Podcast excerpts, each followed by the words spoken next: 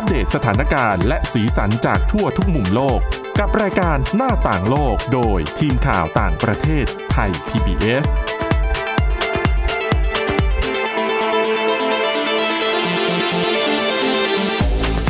สวัสดีค่ะ ต้อนรับคุณผู้ฟังเข้าสู่รายการหน้าต่างโลกนะคะ มาอัปเดตเรื่องราวทั้งสีสันและสาระ จากทั่วทุกมุมโลกกับทีมข่าวต่างประเทศไทย PBS กันได้เช่นเคยค่ะ ติดตามฟังกันผ่านทางพอดแคสต์นะคะ แค่ค้นหาคำว่าหน้าต่างโลกฟังกันได้ทุกที่ทุกเวลา วันนี้อยู่กับคุณทิพย์ตะวันธีรนัยพงษ์และดิฉันวินิษฐาจิตกรีค่ะ สวัสดีค่ะ สวัสดีค่ะ แน่นอนสัปดาห์นี้เรื่องที่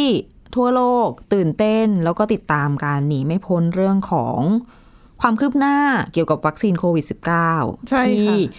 ก็มีคนแรกของโลกได้ฉีด วัคซีนไปแล้วเนาะอืมเป็นหญิงชาวอังกฤษนะอืมวัย 90 ปีแล้ว คือที่สำคัญอีกสัปดาห์เดียวเนี่ยอายุ 91 แล้วนะ ใกล้ถึงวันเกิดแล้วกลายเป็นผู้คือเป็นบุคคลแห่งประวัติศาสตร์เลยนะ จริงโด่งดังไปเลยนะคะ แล้วก็แหมเข้าใจเรื่องจริง จะถึงวันเกิดแล้วด้วยอะทีนี้ ในต่างประเทศเราก็ได้ยินข่าวมากันเยอะแล้ว ส่วนในอาเซียนของเราเองก็มีความคืบหน้า พอสมควรเช่นกันอย่างอาล่าใช่อย่างทางอินโดนีเซียเนี่ยก็มี ก็ได้รับวัคซีนเนาะมาจากทางใช่จีนค่ะคือจริง ๆ แล้วเขาได้รับตั้งแต่เมื่อคืนวันอาทิตย์ที่ผ่านมานั่นแหละก็คือทางบริษัท s i n o v a c Biotech ของจีนนะคะ เขาก็ส่งวัคซีนเรียกว่าเป็นส่วนหนึ่งของรของล็อตแรก คือจริง ๆ เนี่ย s i n o v a c เขาทำสัญญากับอินโดนีเซียจะส่งมา หลายล้านโดสเนี่ยแหละ แต่ว่าล็อตแรกที่เขาจะส่งมาเนี่ยคือ 3 ล้านโดสค่ะแต่เขาทยอยส่งมาแบ่งเป็นสองล็อตเออล็อตแรกแบ่งเป็นสองสองครั้งอะส่งมาค่ะสองครั้ง ครั้งแรกก็คือเมื่อวันอาทิตย์ที่ผ่านมานะคะ ส่งมา1ล้าน2แสนโดส แล้วก็อีกที่เหลืออีก1ล้าน8แสนเนี่ยจะส่งมาให้คาดว่าน่าจะเป็นในช่วงต้นเดือนหน้า ค่ะ ซึ่งแน่นอนว่าก็ถือว่าเป็นข่าวดีนะคะสำหรับคนอินโดนีเซีย ต้นเดือนหน้าก็คือหลังปีใหม่แล้วเนาะ ใช่ แต่ว่านอกจากนั้นนะคะ ตัวโจโควิโดโด ประธานาธิบดีอินโดนีเซียเนี่ยเขาเปิดเผยด้วยว่า คือกรณีที่เขาทำข้อตกลงกับ s i n o v a c Biotech เนี่ย คือไม่ใช่แค่รับมาเฉพาะวัคซีนเท่านั้นอืมรับสารที่จะเอามาใช้ผลิตวัคซีนด้วย เหมือนแบบเอาเทคโนโลยีมาด้วยถูกไหมใช่ คือเขาคือสารตัวเนี้ยเขาคือเขาไม่ได้ระบุว่าคือสารอะไรแต่เหมือนกับลักษณะเป็นสารตั้งต้นในการผลิตค่ะ ที่จะทำให้สามารถผลิตวัคซีนในประเทศได้อืมก็คือส่งไอ้ตัวสารเนี้ยมาให้ เพื่อให้โรงงานผลิตวัคซีนในอินโดเนี่ย ผลิตเอง ก็คือเป็นไบโอฟาร์มาใช่บริษัทยาของรัฐบาลถูกต้องค่ะแล้วก็ใช่รวมๆแล้วเขาบอกว่าจะส่งมาตั้งแต่เดือนนี้ไปจนถึงเดือนหน้าเนี่ย ซึ่งสารเหล่านั้นเนี่ย เอามาผลิตเป็นวัคซีนได้ถึง 45 ล้านโดสอืมอ๋อประชากรอินโดนีเซียก็เยอะอยู่ ใช่แต่ว่าคือไม่ใช่แค่ไซโนแวค ที่เดียวนะคะของจีนที่เขาส่งจะส่งวัคซีนมาให้เนี่ย คือจริงๆไซโนฟาร์มแล้วก็แคนไซโนไบโอโลจิกเนี่ยก็ประกาศเหมือนกันว่าจะทยอยส่งวัคซีนมาให้อินโดนีเซียด้วย ซึ่งรวมๆแล้วเนี่ยจะมีผู้พัฒนาวัคซีนจากจีนเนี่ยส่งวัคซีนเข้ามาให้อินโดนีเซียเนี่ยมากถึงประมาณ 200 ล้านโดสภายในสิ้นปีหน้าเลยนะคะ อืมอืมแต่ถึงว่าจะถึงจะเป็นข่าวที่น่ายินดีเนี่ย แต่อย่าลืมว่าอินโดนีเซียเนี่ยเขาบอกว่ารัฐบาลเนี่ยเขาเตรียมพร้อมไว้แล้วล่ะสำหรับเอ่อกระบวนการต่างๆ ในการที่จะแจกจ่ายวัคซีนเหมือนค่ะกับหลาย ๆ ประเทศที่เราเห็นอย่างอังกฤษอย่างเงี้ย ก่อนที่จะมีการอนุมัติเนี่ยเขาก็เตรียมการเรื่องของการแจกจ่ายวัคซีนไว้แล้วไงพออนุมัติปั๊บก็จะได้ดำเนินการได้ทันที ก็ยังต้องใช้เวลาอีกเป็นอาทิตย์กว่าจะเริ่มฉีดคนแรกได้ อินโดนีเซียก็เหมือนกันผู้นำออกมาประกาศเลยว่า ตอนเนี้ย ทั่วประเทศเราเตรียมการไว้แล้วนะ กับค่ะการที่จะแจกจ่ายแล้วก็เข้าไปฉีดวัคซีนให้กับประชาชนทั่ว ๆ ไป เพราะอย่าลืมว่าอินโดนีเซียใหญ่มากนะแล้วก็เกาะเล็กเกาะน้อยเยการอะเดิไปนหมดทางอะลำบาก อืม คือบ้านเราเนี่ยก็ยังง่ายไงคือไม่ได้พื้นที่ไม่ได้ใหญ่ขนาดนั้น เป็นขับรถไปได้อะง่าย ๆ แต่มันอินโดนีเซียลองนึกอะคุณ ถ้าคิดถึงความเขาเรียกอะไรอะความกว้างเนาะโอ้มองตามแบบนึกภาพลูกโลกใช่จากซ้ายสุดของอินโดนีเซียไปขวาสุดนี่บินหลายชั่วโมงเลยนะเวลาของเขายังต่างกันเลยนะ ถูกต้อง เออ แล้วอย่าลืมว่าแล้วเขาไม่ได้เป็นแผ่นดินใหญ่อะคือเขามีเกาะใหญ่แหละ แต่เขายังมีเกาะเล็กเกาะน้อยที่มีประชาชนอยู่ด้วยใช่อะค่ะ แล้วการที่เขาจะให้วัคซีนไปฉีดวัคซีน ประชาชนทั้งหมดเนี่ย 270 ล้านคนเนี่ยลำบากขนาดไหนถูกดังนั้นแน่นอนว่าทางรัฐบาลประกาศว่าได้เตรียมการแล้วมีการซักซ้อมในแต่ละจังหวัดแล้ว ว่าถ้าทางการอนุมัติ วัคซีนปั๊บเมื่อไหร่ เราสามารถเริ่มได้ เริ่มแจกจ่ายวัคซีนได้อย่างรวดเร็วอะนะคะ แต่ว่าคืออย่างที่บอกไปเบื้องต้นเนี่ยทางอินโดนีเซียเนี่ยเขาจะยังไม่อนุมัติใช้วัคซีนตอนนี้นะคะ เพราะว่าเขาบอกว่ากว่าจะอนุมัติ ตัววัคซีนของไซโนแวคได้เนี่ยเร็วที่สุดเขาประเมินว่าน่าจะเป็นช่วงสัปดาห์ที่ค่ะ3หรือสัปดาห์ทีสี่4ของเดือนหน้าอืมแน่นอนว่าก็ต้องหลังจากนั้น คือเร็วสุดก็จะประมาณปลายมกราหรืออะต้นกุมภาอาจจะได้ หรืออาจจะล่วงเลยสักหนึ่งเดือนอะไรอย่างเงี้ยค่ะ แล้วแต่กระบวนการหลังจากนั้นอีก เพราะว่าเขาบอกว่าทางอินโดนีเซียเนี่ยที่ยังไม่อนุมัติใช้งานวัคซีนฉุกเฉินเนี่ยเป็นเพราะว่าเขายังรอผลประเมินประสิทธิภาพของวัคซีนอยู่ อ่าเพราะว่าก่อนหน้านี้มีออกมาบอกว่าอ่ามีประสิทธิภาพของไซโนแวคเนาะ97%ในการทดสอบก่อนหน้านี้ ใช่คืแต่อว่าไม่ใช่ทุกกลุ่มไง อันนั้นเป็นกลุ่มที่บอกว่าได้วัคซีนปริมาณสองโดสเท่ากัน แต่ว่าในแต่ละโดสอะปริมาณน้อยกว่า กลุ่มผู้ทดลองอื่นอืมๆ แต่อันนั้นคือเฟสก่อนหน้านี้ แต่ว่าเฟสสามยังไม่เสร็จถูกไหมถูก คืออตอนเนี้ยเฟสสามยังทดลองอยู่ใน ถ้าจำไม่ผิดจะมีบราซิล มีตุรกีแล้วก็อินโดนีเซียนะคะ คือค่ะจีนเนี่ยสถานการณ์โควิด -19 เขาเนี่ย ดีแล้วล่ะอืมไม่ค่อยพบการแพร่ระบาดเท่าไหร่ ดังนั้นเนี่ยการทดสอบวัคซีนเนี่ยจำเป็นจะต้องทดสอบในพื้นที่ที่มีการระบาดเยอะค่ะ ก็เลยต้องไปทดสอบในประเทศอื่นนะนะคะ ซึ่งเขาบอกว่าผลการประเมินประสิทธิภาพวัคซีนขั้นสุดท้ายในเบื้องต้นเนี่ย ซึ่งบราซิลตอนนี้กำลังจะประเมินนะนะ คือเป็นประเทศหนึ่งในประเทศที่ทดลองด้วยเนี่ย เขาบอกว่าจะเปิดเผยรายงานเรื่องเนี้ยในช่วงกลางเดือนนี้อ่าถือว่าอ่าดังเร็วนั้นเนี่ยก็คงอินโดนีเซียก็คงต้องรอบราซิล เปิดเผยข้อมูลก่อนแล้วก็ค่อยพิจารณาแล้วถึงจะอนุมัติใช้ไม่ใช้ยังไงต่อไป อืม โอ้ก็นี่ก็ถือเป็นเรื่องที่น่าสนใจทีเดียวนะคะสำหรับอินโดนีเซียว่าก็น่าดีน่ายินดีแหละ แล้วนอกจากนี้ค่ะเขาบอกว่าอินโดนีเซียเนี่ยเขายังได้ไปทำสัญญากับบริษัทแอสตราเซเนกาค่ะกับมหาวิทยาลัยออกซฟอร์ดนะคะของอังกฤษ คือสั่งซื้อวัคซีนอีก 100 ล้านโดสค่ะแล้วก็มีนอกจากนี้อินโดนีเซียเป็นหนึ่งใน 92 ประเทศด้วย ที่ถือว่าเป็นประเทศรายได้ ปานกลางถึงต่ำอะอ่าสามารถเข้าร่วมขอรับวัคซีนจากโครงการโควัคขององค์การอนามัยโลกได้ด้วยค่ะ ซึ่งตัวโควัคเนี่ยเขาก็จะการันตีอะนะคะว่าประชากร 20%ของประเทศนั้นๆ ที่เข้าร่วมเนี่ยจะได้รับวัคซีน จาก 270เนี่ยคือคำนวณแล้วเนี่ยก็จะตกได้ประมาณ 106 107 ล้านโดสประมาณเนี้ยค่ะสำหรับอินโดนีเซียนะ ก็รวมๆแล้วก็ถือว่าเป็นประเทศที่ ถือวัคซีนโควิด -19 อยู่ในมือเยอะพอสมควร แต่ว่าก็อาจจะยังไม่เพียงพอกับจำนวนประชากรในตอนนี้เนาะอืมสองร้อยล้านโดสก็หารสองไงใช่คนหนึ่งยังไงก็ต้องสองโดส ก็ตอนนี้คือถ้าคำนวณคร่าวๆเนี่ยก็น่าจะมีสักแบบ400กว่าล้านแล้วนะอืมก็เหมือนอีกหลาย ๆ ประเทศอย่างเช่น สมมติไปเปรียบเทียบบราซิลก็คือ จะให้วัคซีนเริ่มต้นตั้งแต่มกราคมปีหน้าแหละ แต่ว่าก็ต้องเลือกให้ กลุ่มหนึ่งใช่ก่อน อันนั้นก็บอกว่า 9 ล้านคนก่อนเท่านั้นเอง ตัวเลขที่เราบอกว่าเป็นหลักร้อยล้านแบบเนี้ยคือเขาไม่ได้โป้งมาทีเดียวล็อตเดียวนะค่ะอเขาต้องทยอยมาคือคุณผู้ฟังอย่าลืมว่าบริษัทโอเคมีหลายบริษัทผู้ผลิตวัคซีนจริง แต่ว่าโรงงานขีดความสามารถในการผลิตเนี่ยมันจำกัดแล้วความต้องการมันสูงอะใช่ดังนั้นเนี่ยการผลิตออกมาเนี่ยสมมุติเขาอาจจะผลิตได้แบบเดือนหนึ่งกี่ล้านโดสเขาก็ต้องมาแบ่งจัดสรรให้แต่ละประเทศ เออนั่นหมายความว่าคือคุณถือวัคซีนอยู่ในมือก็จริง แต่ว่าวัคซีนที่คุณถืออาจจะเป็นถือเพียงแค่สัญญาไงคืออตัวที่เป็นตัววัคซีนจริง ๆอะจะทยอยมา นั่นหมายความว่าคุณจะต้องตัดสินคือจะต้องเลือกว่าควรที่จะให้ใครก่อน ซึ่งส่วนใหญ่แน่นอนว่าก็ให้กลุ่มเสี่ยงก่อนนะนะคะอาจจะเป็นผู้สูงอายุ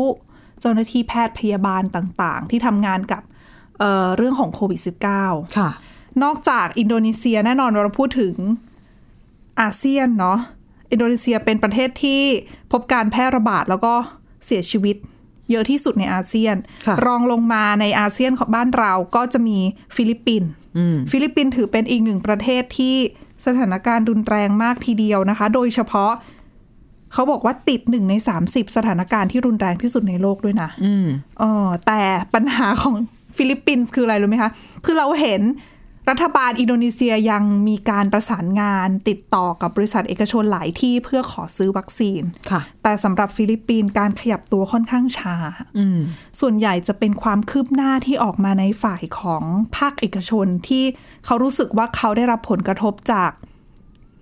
จากวิกฤตโควิด -19 จากมาตรการป้องกัน เพราะมาตรการป้องกันที่ตัวรัฐบาลฟิลิปปินส์ใช้เนี่ยก็คือปิดเมือง ปิดเลย ปิดแล้วเขาปิดจริงจังนะแล้วตอนนี้กี่รอบแล้วไม่รู้อะแต่เกินสองรอบแล้วอย่างเป็นอย่างน้อยแค่เอาแค่ในมะนิลาก็พอ ใช่แต่ปิดแล้วก็ยังพบการระบาดอีกนะ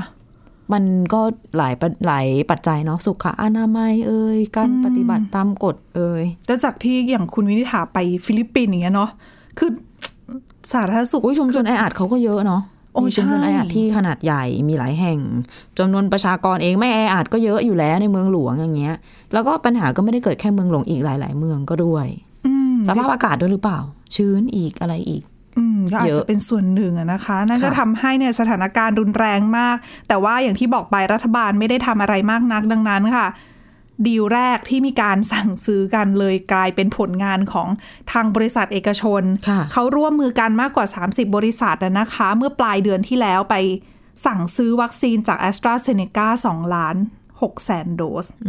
โดยเนี่ยซื้อมา2ล้าน6แสนก็แบ่งครึ่งหนึ่งเนี่ยให้รัฐบาลเอาไปค่ะแจกจ่ายในโครงการให้วัคซีนกับคนทั่วไปเหมืออะนไม่นะขายต่อเหรอ ไม่ได้ขายต่อเขาบอกให้ฟรี คือใจดีมากเลยนะ ควักเงินตัวเองเพื่อเอาไปจ่าย ซื้อวัคซีนเพื่อให้รัฐบาลเอาไปจ่ายประชาชนอีกทีนึงอะค่ะ เออ แล้วอีกครึ่งหนึ่งค่ะ เขาบอกว่าจะฉีดให้กับพนักงานของบริษัทอืมซึ่งตัวเลข2ล้าน6แสนโดสเนี่ย ถ้าตีออกมาเป็นจำนวนคนก็สักล้านกว่ากว่าๆล้าน3แสน ใช่ แล้วก็เขาบอกว่าตัวเลขเนี้ยก็น่าจะคิดเป็นประมาณ1%ของประชากรทั้งหมดอะนะคะ แล้วนอกจากนี้เนี่ยเออพอรัฐบาลเห็น เอกชนเริ่มขยับตัวเนี่ยรัฐบาลก็เลยต้องขยับบ้างนะคะแหมก็ไปติดต่อกับเอ่อแอสตราเซเนกาเอยไฟเซอร์โมเดอร์นาคือบรรดาผู้ผลิตวัคซีนเนี่ย จากทั้งชาติตะวันตก แล้วก็ทั้งฝั่งจีนแล้วรัสเซียด้วยก็คือไซโนแวคไซโนฟาร์มแล้วก็สถาบันกามาเลยาที่เป็นผู้พัฒนาวัคซีนสปุตนิก 5 ของรัสเซียเนี่ย ก็ไปคุยด้วยเหมือนกัน แต่คือตอนนี้ยังปิดดีลไม่ได้ค่ะอยู่ในระหว่างการเจรจา แต่ที่แน่ ๆ คือ เหมือนกับอินโดนีเซียคือฟิลิปปินส์ขอรับวัคซีนจากโครงการโคแวกซ์ด้วยค่ะก็น่าจะได้ไป 20%เหมือนกันนะคะ จากประชากรของเขามีประมาณ 108 ล้านคนอืมอ๋อก็ถือว่าก็ต้องดูความคืบหน้าต่อไปว่าทางฟิลิปปินส์เนี่ย จะสามารถถือวัคซีนเอาไว้ได้มากน้อยแค่ไหน เพราะว่าจริงๆอะเขาก็ตั้งเป้าไว้เหมือนกันนะนะคะ ว่าอยากจะให้มีผู้ที่คือมีชาวฟิลิปปินส์เนี่ยฉีดวัคซีน ฉีดวัคซีนในประเทศเนี่ย ให้ได้เกินครึ่งอะนะคะอืมในช่วงสองปีหลังจากนี้ แต่ทำแบบนี้นี่แหมสะท้อนถึงความด้อยประสิทธิภาพของรัฐบาลชัดเจนมาก คือชัดขนาดที่ว่าคือหลาย ๆ ประเทศเนี่ยเขาก็จะเริ่มมีการออกกฎหมายใหม่หรือว่าทางรัฐบาลออกคำสั่งว่าให้อำนาจคือในการที่แต่ละหน่วยงานในแต่ละประเทศเนี่ยจะมีอำนาจในการ อนุมัติใช้ยาหรือใช้วัคซีนฉุกเฉินเนี่ยอืมคือบางที่เนี่ยกฎหมายเขาไม่ได้มีรองรับว่าคุณอย่าง FDA สำนักงานอาหารและยาเขาจะมีอำนาจเลยในการใช้งานนะค่ะเอออย่างสหรัฐเนี่ยก็คือตัวรัฐบาลก็ต้องมีคือให้อำนาจ FDA ในการอนุมัติ รวมไปถึงอินโดนีเซียด้วยเหมือนกัน แต่ฟิลิปปินส์เนี่ยกว่าที่ตัวผู้นำฟิลิปปินส์จะ ให้อำนาจกับสำนักงานอาหารและยา มีอำนาจในการอนุมัติใช้วัคซีนฉุกเฉินเนี่ย คือมีการแก้ไขกฎหมายเนี่ย เพิ่งจะเมื่อสัปดาห์ที่แล้วเอง เหมือนยังไม่ตื่น คือปิดใช้เวลาเมืองมากี่รอบแล้ว ใช้เวลาเยอะพอสมควร ปิดเมืองมาก็หลายรอบ คนเสียชีวิต เอยคนติดเชื้อก็เยอะนะคะ แต่เพิ่งมารู้ตัวสัปดาห์ที่แล้ว โรดิโกดูเตอร์เต้ก็ใช้อำนาจฝ่ายบริหารนะคะ สั่งให้อำนาจสำนักงานอาหารและยาอนุมัติวัคซีนฉุกเฉินได้ ภายใน 3 สัปดาห์หลังจากที่บริษัทผู้พัฒนาเนี่ยเขายื่นขอใบประเมินอืมอืมซึ่งปกติจะต้องใช้เวลาประมาณ 6 เดือนนะนะคะอะเดี๋ยวรอดูก่อนให้โอกาสเขาหน่อย โรคระบาดมันใหม่ อาจจะเป็นเขาเรียกว่าอะไร ม้าเขาเรียกว่าอะไรนะ ม้าตีนปลายเหรอ ที่ออกออกตัวอาจจะช้าหน่อยแต่ว่าช่วงใกล้เส้นชัยเนี่ยโหเร็วอะมาเป็นไปได้เป็นไปได้เออนะ เอาใจช่วยนะคะใช่นอกจากอินโดนีเซีย ฟิลิปปินส์ก็ยังมีอีกหลายประเทศนะคะ แต่เดี๋ยวเราหมดเวลาในช่วงแรก เดี๋ยวเรากลับมาต่อประเทศอื่น ๆ กันในช่วงที่ 2 นะคะ พักกันสักครู่ค่ะ หน้าต่างโลกโดยทีมข่าวต่างประเทศไทย PBS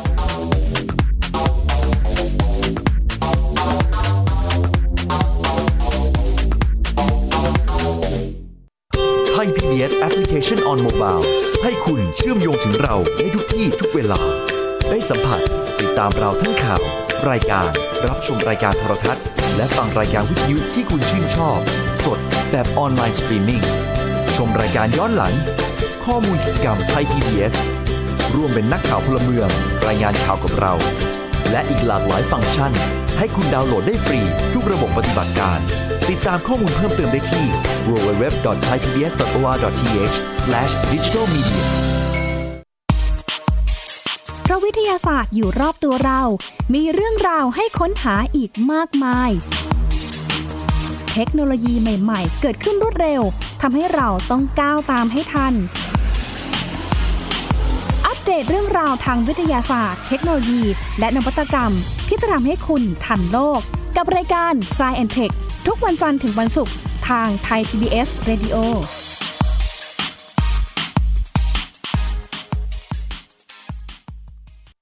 มากกว่าด้วยเวลาข่าวที่มากขึ้น จะพัดพาเอาฝุ่นออกไปได้ครับ มากกว่า ให้คุณทันในทุกสถานการณ์ ตามที่กฎหมายดังกล่าวกำหนดเอาไว้ มากกว่ากับเนื้อหาเที่ยงตรงรอบด้านนำมาใช้ในคดีเมาแล้วขับ มากกว่าในทุกทางออกของสังคม ป้องกันไม่ให้ปัญหาเกิดขึ้น มากกว่ากับข่าวรอบวันในทุกมิติ เครนก่อสร้างเกิดอุบัติเหตุขึ้น มากกว่าด้วยการวิเคราะห์ที่ตรงจุด ความพยายามของภาครัฐที่จะแก้ปัญหา และมากกว่ากับทีมข่าวมืออาชีพ ข่าวไทย PBS ให้คุณได้มากกว่า โรงเรียนเลิกแล้วกลับบ้านพร้อมกับรายการ Kids Hours โดยวัญญาชยโย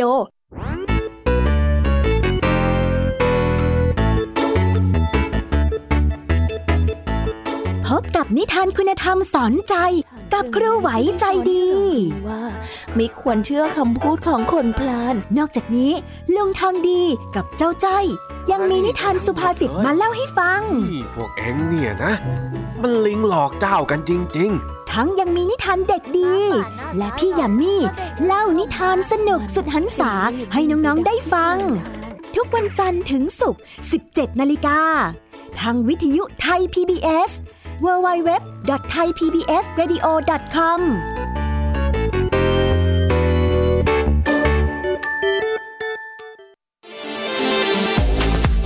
หน้าต่างโลกโดยทีมข่าวต่างประเทศไทย PBS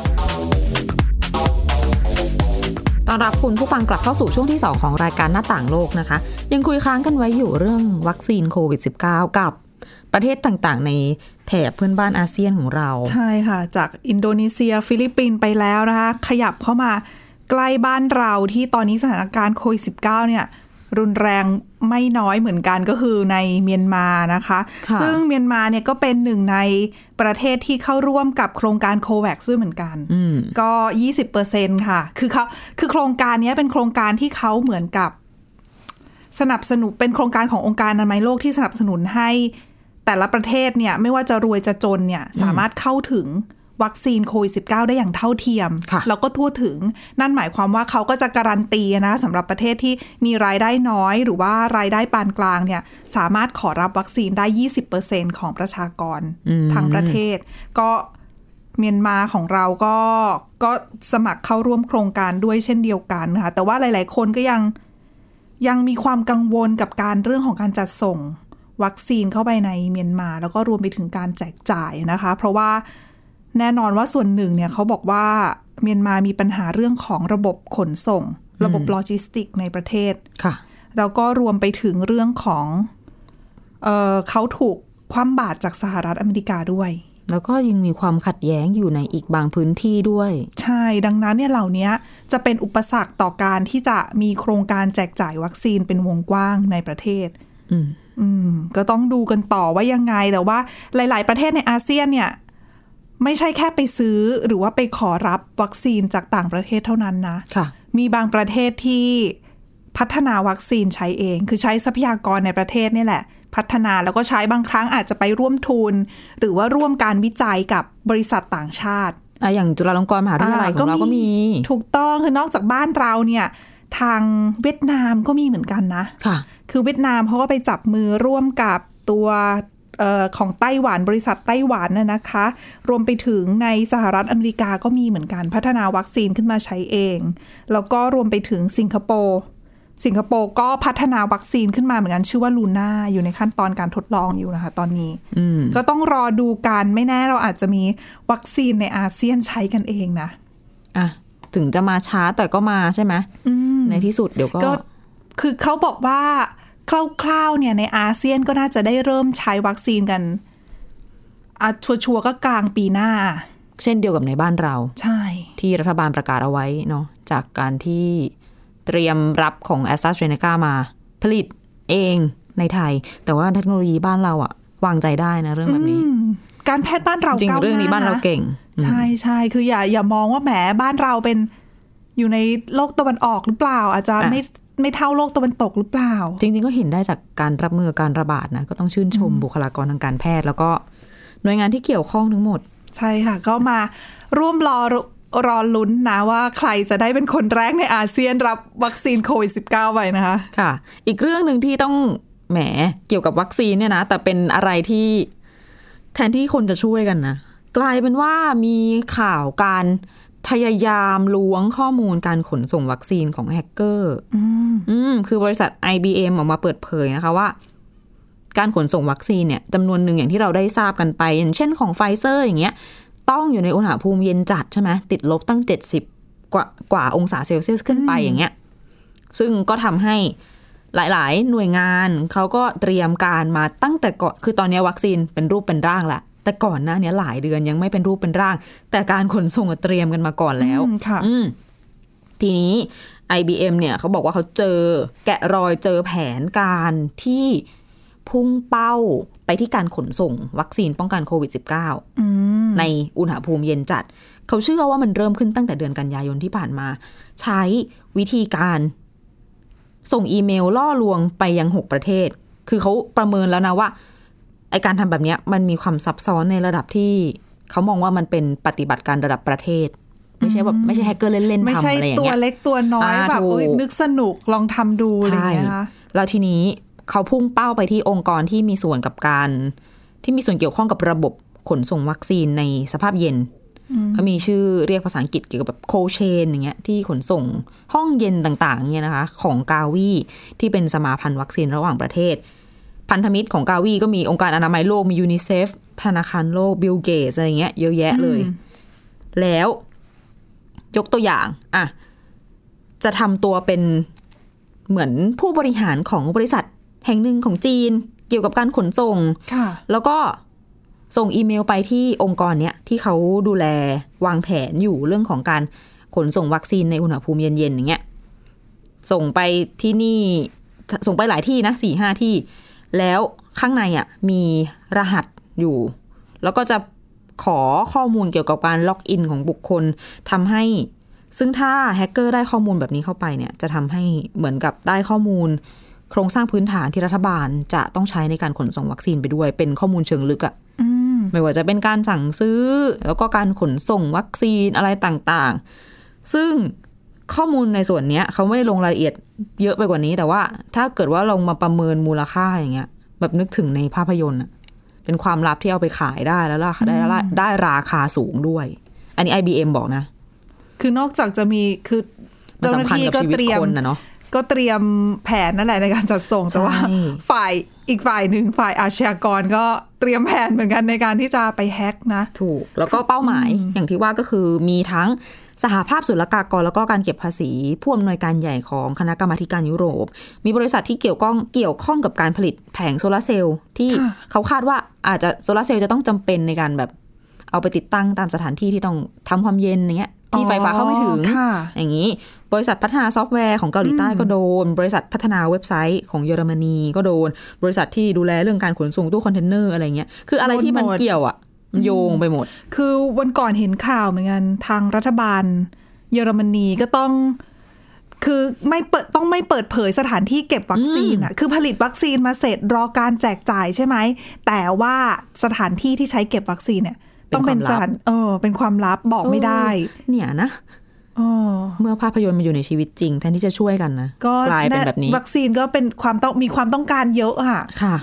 อะก็เอาใจช่วยทั้งโลกนะคะให้ผ่านเรื่องนี้ไปได้โดยเร็ว และนี่คือเรื่องราวน่าสนใจที่นำมาฝากกันในวันนี้นะคะ คุณผู้ฟังติดตามฟังรายการหน้าต่างโลกกันได้ทาง www.thaipbspodcast.com ค่ะ ฟังกันได้ทุกที่ทุกเวลานะคะ วันนี้เราสองคนและทีมงานทั้งหมดลาไปก่อน สวัสดีค่ะ สวัสดีค่ะ Thai PBS podcast. View the world via the voice.